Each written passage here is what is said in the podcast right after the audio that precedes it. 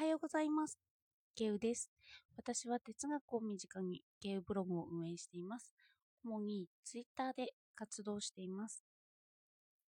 足を脱臼してから2日目です。あの、まだ思うように歩けません。歩くと痛みがあって、それは今日もまた続く感じです。あの、今日病院に行ってきて、多分しばらく仕事も休むのかなといった感じです。痛みは哲学的思考を遠ざけますね。それを体感したことを、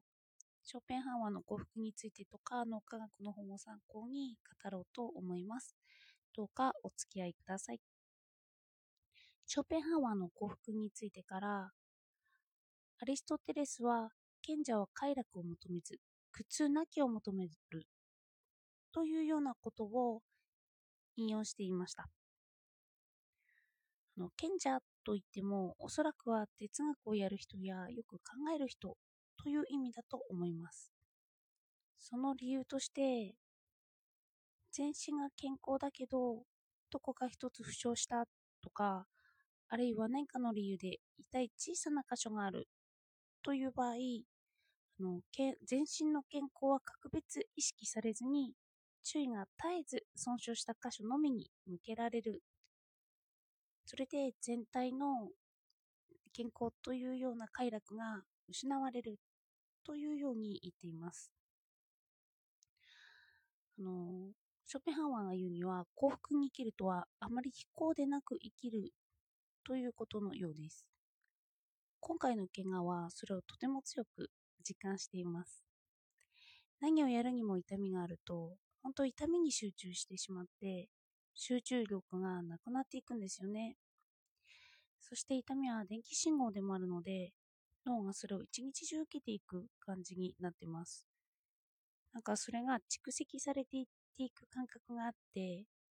私は昨日一日が終わる頃には何も集中できないという感じでした。めったに一日中痛いということがないので、今回はかなり痛みについて述べていこうと思って、今自己分析をしています。そしてこんなこともショーペンハワーは言っていました。健康な間は全身を緊張させ、苦労させ、どんな子供ましからの影響にも対応できる習慣を設けるという方法であの鍛錬するといいって言ってるんですよね。健康な間は体を鍛えろって言って。でも、病的な状況が現れれば、直ちに反対の方法をとって、病んだ体とか、あの身体のそういう一部分をできるだけいたわって養生させるのがいいよって言って。病んで衰弱すれば鍛錬に耐えれないというんですよね。あの神経は激しく用いれば弱くなるというふうに述べているんです。の精神能力を鉄頭鉄尾生理的現象と考えて、この考えに従って精神能力を扱って、いたわって、働かせて、その上すべての肉体的な疾患、故障、変調は、どの部分においても精神に影響を与えるということをよくよく考える習慣をつけるのがいいよというように言ってるんですよね。それって最近の自己啓発本でもの食事に気をつけるとか程よい運動をするとか実践的な内容が話されている本がありますよね。それと同じく生理現象、生理的機能として気をつけていくというのは集中力や思考するためには必要なことだって言ってるんですよ。確かにそ、あの、そんなことを言っていて、あの、何か、そうやって精神的な負担とか、痛みとかがある間の仕事は、偉大な人が残したものでも、あんまり良くないよって言って、ショペハンは言っていて、なんか偉大な哲学者のそういう時に残した本っていうのは、体調な万全の時に対してちょっと劣っているようなんて、そんな例題が載っていました。そして脳の方を見てみると、痛みには2種類あって、一つは電気信号を早く伝える鋭い痛み。もう一つは電気信号を遅く伝えるようなうずく痛みがあると言って書いてあったんですよね。それで、うずく痛みがない病名があるらしいんですけど、その場合、火に腕をずっとつけていても平気で、体に支障が出てしまうらしいんですよ。なので私が感じている痛みもずっと今うずく痛みということなんですよね。無理をするなって体が教えてくれていると取ればいいということなんです。ショペハンワが言うには大したものは生み出さないということですよね。そしてこういう時って本能では休みたいと思っているわけなんですよ。まあそれなのに本能に逆らって何か生み出そうとしているからにはまあそこまでいいのができないのかななんて本能とは一致しない作品が出てきてしまうということみたいです。かといってショーペンハンワーが何を重視したかというと芸術とか客観性を高く帯びたもの自体まあ、物自体を石とも捉えているんですけどそういう客観性を強く帯びたものをショペハンは重視してるんですよね。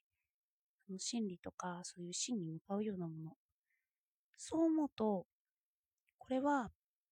まあ、客観的側面が強く出ると生み出せる作品であって、私は今痛みにさらされているということは、これは主観がいつもより強く入ってしまうということなんですよね。それで主観がいつもより強く入ってしまう私にとってはいつも生み出せないそういう主観的な側面から生み出せるものがあるんじゃないかななんて昨日は考えてたんですよ。それで私は逆に主観的側面が強く出た方がいいものと思って日記をノートに書いてみたんですよね。意外と好評だったので良かったです。まあ日記なので主観的側面が強く出るのはいいですよね。ちょうどブログでも自分の主観的側面を話すのは人に他の人にとってもいいよなんてあの知を増やすために感情を知にするんだよなんてことを書きました。えっとそして逆まあその体験というのは救急車に乗ったという話なんですけどあまり人にとって救急車に乗るっていう体験ないですよね。まあそれでも何かを生み出すのってこんな感じの朝の作業が多いんですよね。あとはいつもよりのんびりして過ごしてしまうのかななんて思います。痛みでまた疲れなければいいななんて思っていて。私は昨日ずっと椅子に座りながら、まあ昨日自分には運動が必要だなということを強く思いました。全体全体を動かすことによって血液が巡ったり、脳の神経回路同士がやっと接続したという感覚があるんですよね。なので、それができないと、ちょっと自分が劣った感覚になるのかななんて思いました。でも、この時にしか体験できないことというのがあると思うので、それを見つけて楽しんでいきたいなとは思ってます。あの昨日面白いなと思ったのは子供たちの反応でした。何か要求されて、例えば3歳の娘にゲームを変えてとかお菓子を取ってとか要求された時それを私は本当にのんびりと足に気を使って動くんですけど、それを見て撮った娘は次から私が座っててもできるように自分で持ってきてくれるんですよね。ゲームを変えるとかそういうのでもちゃんとこっちに持ってきてくれて。で、あと息子はほぼ自分で行動できてました。私が何もできないことで、まあ、子供たちは自分でやるようになるんだなということを強く実感しました。の痛みにさらされるというのはこういう哲学的思考じゃなくてこういう感情に働くものが多く働くという感覚なんだなということを思いました。まあ、新しい体験は多くなっているのでそういうものを学んでいきたいなと思っています。では今日もお聴きいただいてありがとうございました。